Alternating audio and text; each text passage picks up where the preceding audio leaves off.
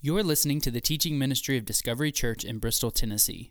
For more information about Discovery or for more free audio content, please visit discoverybristol.com. So, in December of 2013, a 90 year old man named Ed laid in the hospital. And every day during his time in the hospital, his friend Bill would come and visit him every day. Now, these two had been friends for a long time, and they were actually born uh, just 18 days apart and just a few blocks apart in South Philadelphia. But it would be over two decades before they would actually meet, and they would have to travel thousands of miles to do this because Bill and Ed did not meet each other in South Philly. They met each other in Northern Europe in the theater of war during World War II. And they were part of a, a of a baton of, uh, of paratroopers a paratrooper is known as the 101st or the Easy Company. And this is where these two men met one another in war in a company that uh, held out at the Battle of the Bulge. A company of men that dropped in behind enemy lines on D Day. A company of men that liberated concentration camps and even stormed one of Hitler's strongholds, the Eagle's, the Eagle's Nest. And this is where Bill and Ed met one another. And so they met one another. You may know them if you've seen the, the movie or the miniseries or read the book. You may know them better as Ed Babe Heffron and Wild Bill Guarnere. And so they met one another in war and they, they formed this friendship in World War II as they were putting their lives on the line for one another, as they were dropping out of planes with each other and sleeping in foxholes next to each other. Here's what Stephen Ambrose wrote about these men in his book, Band of Brothers. He said, The result of these shared experiences was a closeness unknown to all outsiders. Comrades are closer than friends, closer than brothers. Their relationship is different from that of lovers. Their trust in and knowledge of each other is total. And so, after the war, we get back to these two men. They reconnect in South Philadelphia and they begin to see each other daily in South Philadelphia. They begin to have children, and their children call one another uncles, and they're like fathers to the other's kid. And so then we get back to this hospital bed 90 years later, and here's Wild Bill and Babe with each other in the hospital. And Wild Bill passes away, and then 14 weeks later, or I'm sorry, Ed passes away, and then 14 weeks later, Bill passes away. It's a relationship that they had for life that was formed during the chaos of war. And it's a relationship that I think many of us, we can't understand something to that level because we've rarely been in those positions where we have to put our life on the line for someone else and we know that someone else might do the same for us. But I talk about that story, I talk about those men because I think we get a picture of a relationship like that in our story this morning when we talk about David and the friendship he has with Jonathan. It's a friendship that I don't know if we can come close to really understanding. And so we're going to try and unpack it some today, but if you'll look with me, we're going to start out in 1 Samuel in chapter 17. And here's what happens. Uh, if you were with us last week, we talked about the story that most of us know. We heard it in Bible school of David and Goliath. And Matt did a great job depicting that story to us. And David and Goliath ends with a spot that we rarely share, though, in Bible school, which I think is misfortunate. I mean, we're trying to kind of tell it to kids, but at the end of David and Goliath, David walks over to Goliath, who's down, like hit him with the slingshot, right? Goliath's dead on the floor. And David goes, he's taking no chances, pulls out Goliath's sword, and then chops off Goliath's head. And that is where our story picks up this morning. You excited, right? That's exciting. So it says right here, 1 Samuel 17. Uh, 17, we'll start in verse 57. It says, As soon as David returned from striking down the Philistine, Abner took him and brought him before Saul, who was the king, with the head of the Philistine in his hand. And Saul said to him, Whose son are you, young man? And David answered, I am the son of your servant Jesse, the Bethlehemite, the Bethlehemite. As soon as he had finished speaking to Saul, the soul of Jonathan was knit to the soul of David, and Jonathan loved him as his own soul. So Jonathan looks at this young shepherd, David, and he is impressed. Because if you'll notice, David just handed them their biggest problem, right? Like David walks into the room, they've been stalled out in their battles against the Philistines for days, weeks, months, we don't know how long. And then David just strolls in with that problem, their biggest problem, in his hand, and he drops it on the table. And Jonathan's like, That's my boy. Right? Like it is the ultimate mic drop. And David doesn't say, like, when they ask him, like, who are you? He's not like, I am the mighty David. I have slain giants. He's just like, I'm the son of Jesse, the Bethlehemite. Boop. And then he goes on, and everybody's like, what? And here's why I think Jonathan really like connects with this because this is the same type of thing that Jonathan would do. If we go back a couple of chapters, we're going to kind of flash back and forth here, but if we go back a couple chapters, you have to remember that Jonathan has been fighting the same battle against the Philistines. And now he's seen David put his life on the line to save Israel. And so in 1 Samuel 14, we see the Israelites are fighting the Philistines, and they're kind of in this like this hold off against each other. And the Philistines have camped out in this field that's really rocky with like a lot of dips and, and stuff like that. And Jonathan says to his armor bearer in 1 Samuel 14, 6, he says, Come, let us go over to the garrison of these uncircumcised. It may be that the Lord will work for us, for nothing can hinder the Lord from saving by many or by few. And so Jonathan, with his armor bearer, they sneak over to this area, and you can read the whole story later on. But the enemy sees them, Jonathan and his armor bearer, they pop up, and the enemy sees them, and they say, Ah, the Hebrews are jumping out of holes, like they're hiding everywhere. And so then Jonathan starts fighting them. He slaughters like 20 of them, and panic ensues among their enemy, and they just start saying, Run away, run away, and the Philistines are gone. And meanwhile, Saul has been camped out in caves, and he's looking around and he sees all the Philistines running. he's like, Who are we missing? He does a head count the person who is missing is Jonathan. So, Jonathan, just like David, single handedly went against his enemy. So then, when David strolls in and just does again the ultimate mic drop, Jonathan is like, That's my boy. I will follow this guy wherever he is going. That's the kind of person I want to hang out with because they would have understood one another because they had a similar mindset and they'd fought in battle. Both of them had fought in the same battles. And so, as we get back to this, we get to this idea that Jonathan is ready to give up for David. So let's just read a little bit further. Let's read in uh, 1 Samuel uh, 18, 2 through 4. It says that Saul took him, David, that day, and would not let him return to his father's house. Then Jonathan made a covenant with David because he loved him as his own soul. And Jonathan stripped himself of the robe that was on him and gave it to David, and his armor, and even his sword, and his bow, and his belt. He gives his royal attire to this shepherd. Which let me mention, it is royal because if you didn't know it before, Jonathan is the son of Saul, who is king. And now, Saul, who had promised to the one that could defeat Goliath, he's going to give him riches and all these things. We don't read about him giving anything to David. He's even promised a daughter, and then that daughter is given to somebody else in marriage. And it gets real sticky there. But here's what we see is that we have Jonathan who's decided he is going to unite himself to David, and yet Jonathan is the son of the king. David walks in acting like a king when Jonathan's father had not been acting like a king, and Jonathan decides to throw in with David, which would mean that Jonathan would not be king. Do you see how good this is? Like if we were watching this on like Netflix, if this was the episode, like and credits rolled, we'd be like hit next episode, like skip intro, skip intro, right? Because here we have this guy who decides he wants to be friend with this other guy who is a danger to his father's throne, meaning it's a danger to his own throne. And Jonathan decides to give up his shot. Anybody? Okay, maybe not. Jonathan decides to give up his shot at the throne and saying, I'm to throw in with David. I'm to give up my chance at being a king so that this guy could be a king. So here's the question I think we have to ask about that is what is it that makes Jonathan decide to support David? What is it that makes Jonathan decide to throw in and unite himself with David, even though it means giving up his own kingdom, even though it means giving up his chance at the throne? And I think this is an important question because it's a question, whether you realize it or not, that we kind of have to ask ourselves every day.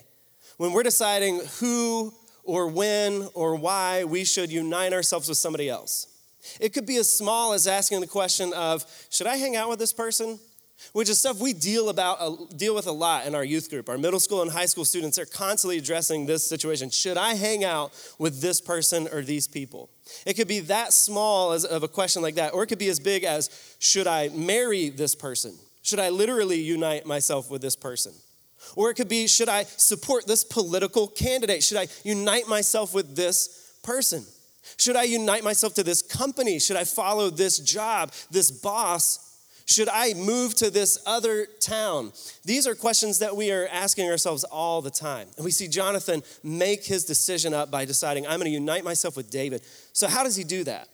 Now, we don't get to read, I wish we did. We don't have like Jonathan's diary, and we don't get to read in there, like, Dear diary, today a guy rolled in with Goliath's head, and I was just taken, right? Like, we don't get to read that. But I think we can kind of pick out some things that are going on. So, the first thing I think Jonathan sees in David is that in David is the presence of the Lord. Jonathan sees the presence of the Lord with David. And in 1 Samuel 18 14, kind of the next page over, it says, David had success in all his undertaking, for the Lord was with him. And we saw that moment way back, uh, first week of the series, when Samuel anointed David, and it talks about God's presence rushing upon David. But in that moment, God's presence also left Saul. Because Saul had done some things. Here he's the king, but he'd begun acting like a priest. And Samuel's like, What have you done? That's all this backstory. We don't need to get too weighed down by this stuff. But what we know is that David has the presence of God. And it seems that other people see it. Because back in chapter 16, when Saul has become really tormented because God's spirit has left him because he's been disobedient, it says that. Um, it says that Saul began looking for somebody to play the harp for him, to help him relax, right? He wants to just put some tunes on while he sleeps. And so one of the servants says, Behold, I've seen a son, 1 Samuel 18, I've seen a son of Jesse the Bethlehemite, who, in skillful playing, a man of valor, a man of war, prudent in speech, a man of good presence, and the Lord is with him other people are noticing that God's presence is with David. And I think Jonathan would have noticed it too. And that's just the thing is that people notice it when God's presence is with you. So, how can we notice God's presence in someone else when we're asking the question, should I unite my life to this person? Well, I think their actions will prove it. I think the actions of a person proves whether or not God's presence is with them whether or not they're following God in their life. So if you're trying to figure out like who should I hang out with, what job should I pursue, is God's presence with it. And you'll see that through the actions that they depict. Saul, on the other hand, his actions depicted a lack of God's presence. He gets increasingly irate and dangerous. Uh, he makes this vow at one point back when Jonathan is fighting battles where he's like, Nobody should eat until my enemies are defeated. And I don't know if you've ever like been in war or like a battle, like you gotta, it's helpful to eat, right? But Saul says, none of our soldiers are gonna eat. And then of course Jonathan eats, and then it's like, oh, do we have to kill Jonathan because he's eaten? Like Saul has gotten extremely irrational. Later on, David's playing the harp, he chucks a spear at him. Not a great way to act if you're the king to the guy trying to help you chill out. Uh, and then later on, the same thing happens with Jonathan. So Saul shows that God is not with him, whereas we see in David that God is with him. And I think those actions become clear in the people around us of who God's presence is with and whose God's presence is not with based off of the things that they do. Also, I want to point out that David acts on the beliefs about God that Jonathan holds. The things that Jonathan believes about God, David acts on those beliefs. Because if you remember, back when Jonathan storms the other army, he says, We will find out, nothing can hinder the Lord from saving by many or by few. And then we see David walk up to Goliath, and God saves the many by the few through David. And we also have to point out that it wasn't just Saul that didn't go up against Goliath, it wasn't just the king, but the prince also didn't go up against Goliath. So here we know that Jonathan believes God can save Israel through few, and yet for some reason in that moment, Jonathan doesn't get up to face Goliath. So I think it's all the more impressive to him when he sees somebody who holds his beliefs that God can rescue them by the few, but then he's willing to act upon those beliefs. Which again is something important for us. It's important, sure, that the people we're uniting our lives with, that they share our beliefs, right? We could do a whole series on marriage and the importance of, you know, Christians trying to find people equal in faith to them as they marry. But it's not just important that we share the same beliefs, it's important that the person you unite your life with that they act on those beliefs, right? Because it'd be one thing for me to say, like, oh, well, I believe, you know, I believe that we should treat our neighbors well, that we should love everybody. But then I cuss at the minimum wage worker at Walmart, right? Like, I'm not really reflecting that. And that's kind of not who you want to be, like, on a date with. Like, oh, this guy just lost it to the waiter. Like, he said he's a Christian, he's not acting like. We want people that not only hold our beliefs and claim our same beliefs, but they're willing to act upon them. Because they're going to push us in these things, right? I talk about this type of thing with my students all the time. It's, it's one thing to find somebody who says they're a Christian, and often you'll, ha- you'll have this. Like, somebody will be like, oh, I love Jesus, like you and I should date. And the next thing you know, they're like, hey, but can you send me some weird pictures? Their beliefs are not backed up by their actions. And those are not the kind of people that we should unite our lives to. Don't hear me saying, like, don't talk to these people, shut them out of your life, cancel them. I'm not saying that. But when it comes to our intimate relationships, whether they be friendships or dating relationships or even the company that we might work in, the, the people in our family, we want to be very careful of these things.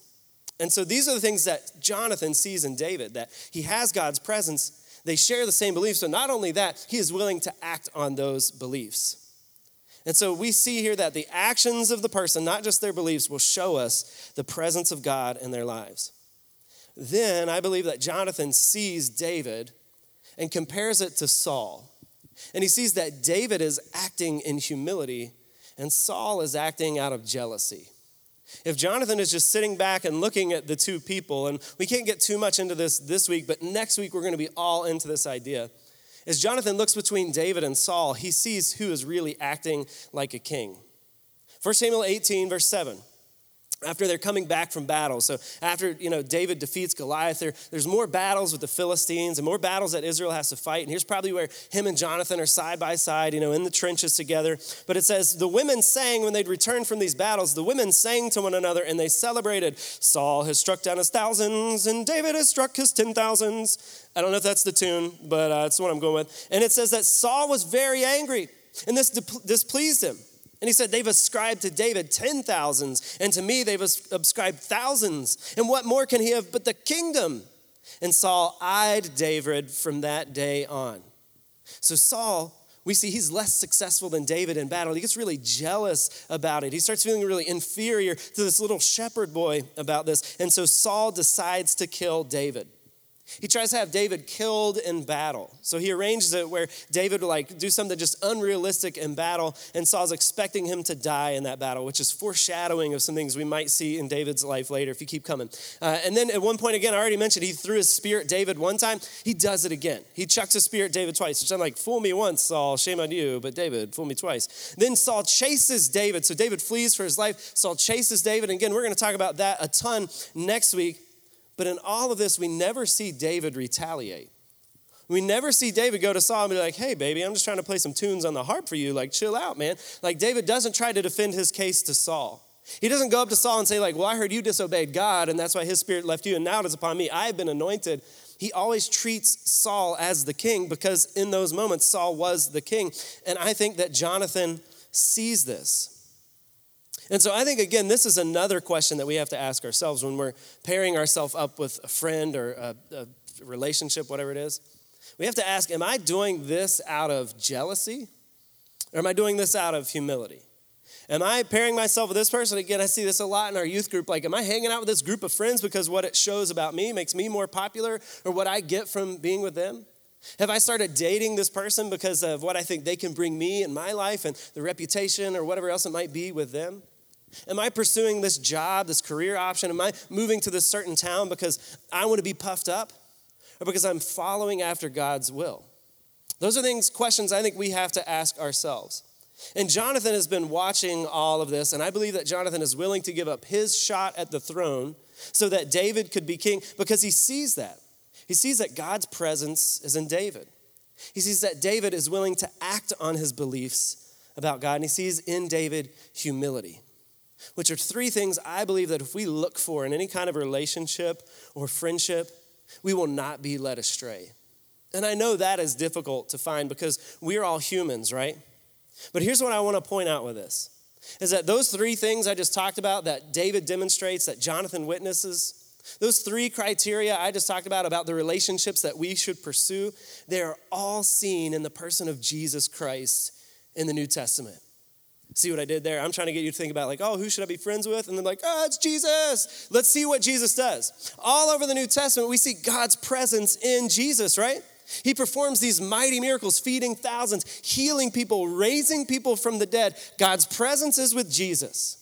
And then we see Jesus doing all this, not just saying, Here's what I believe. I believe that you're valuable. I believe that God loves you, but then He is willing to die for it.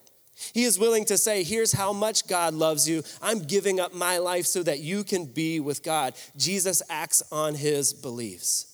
And every step of the way, we never see Jesus walking around like the person that he is. We never see him walking around like the king that he is. He's born in a manger.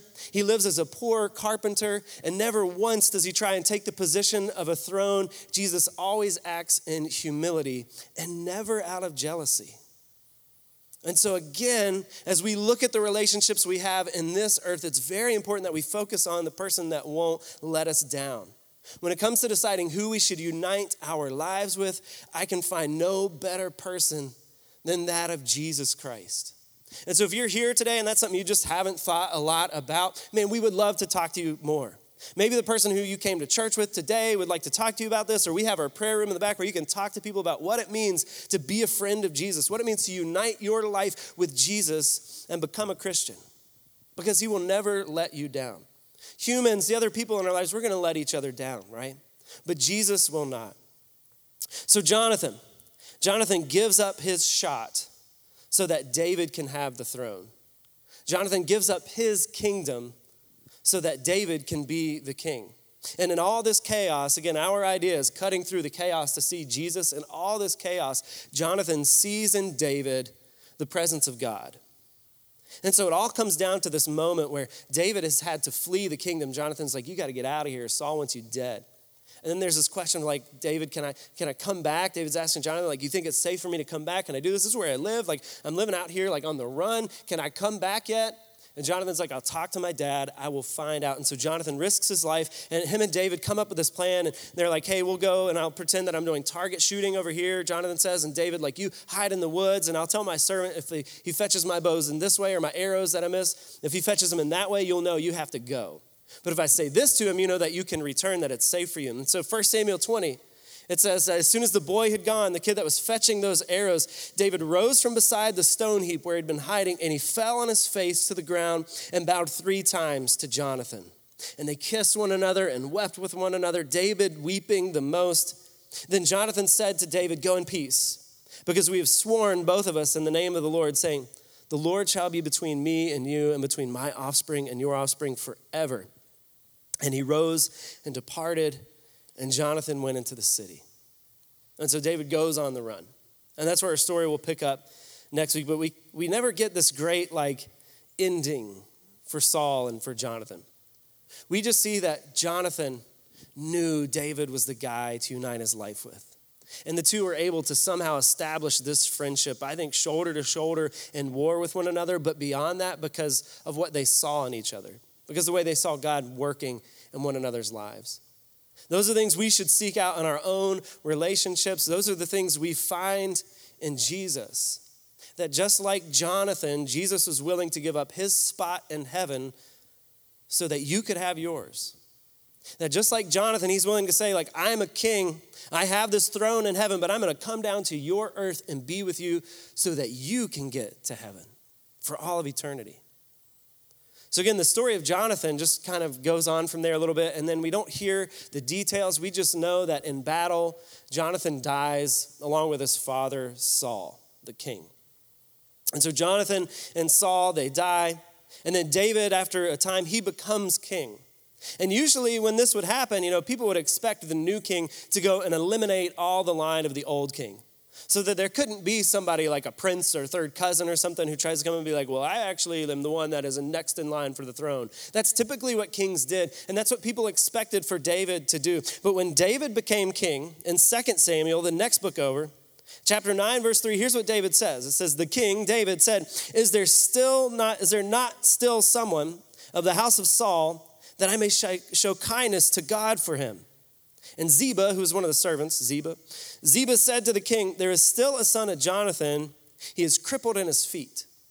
And the backstory tells us that there's this baby, a baby of Jonathan's, Jonathan's son, and his name is Mephibosheth, which is the greatest name in all the Bible. And I challenge you, if you're having one of these quarantine babies, like Mephibosheth, it's great. Like, it's gonna be hard to yell when you're angry, like, Mephibosheth, get over here. Like, it's gonna be hard, but it's such a great name.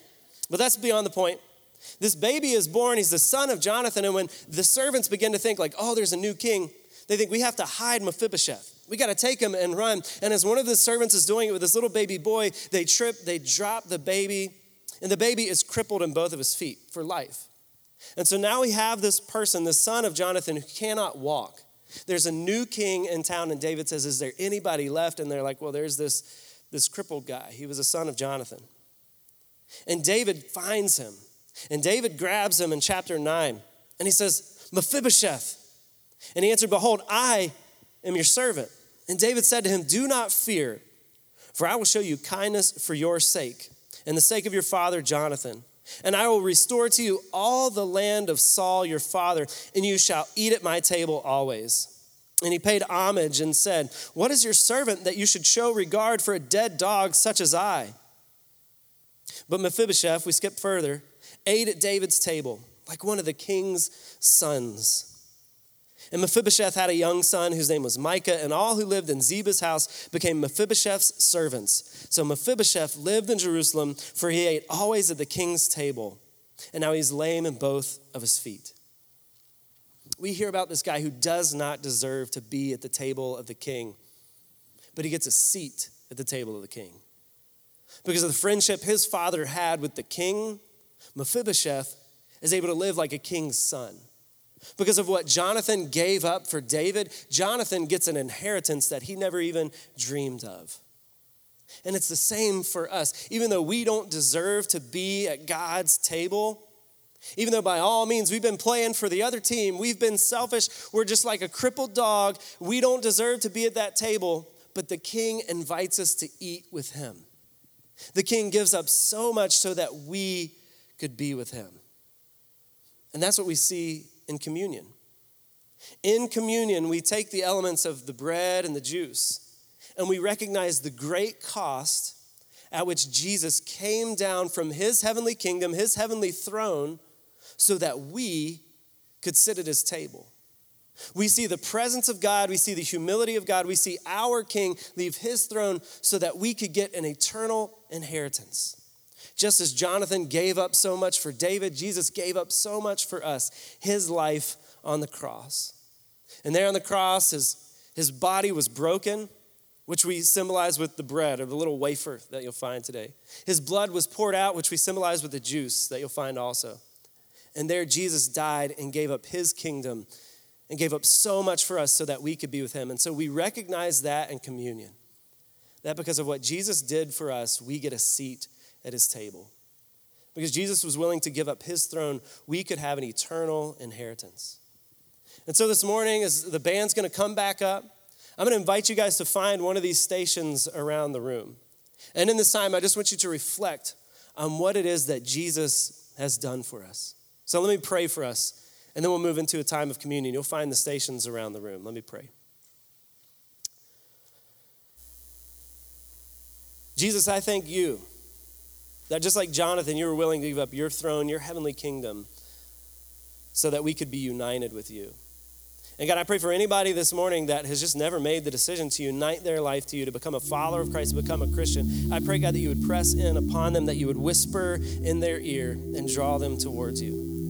And help us see, God, that you are the best friend we will ever find on this earth or in the next. That you gave up so much for us so that we could be with you. And because you did that, God, we have a seat at the king's table. And so this morning, as we approach your table and we take the elements of communion, I pray, God, that you would just help us to see all that you gave up. And let us be faced with the question what are we willing to give up for you? It's in your name.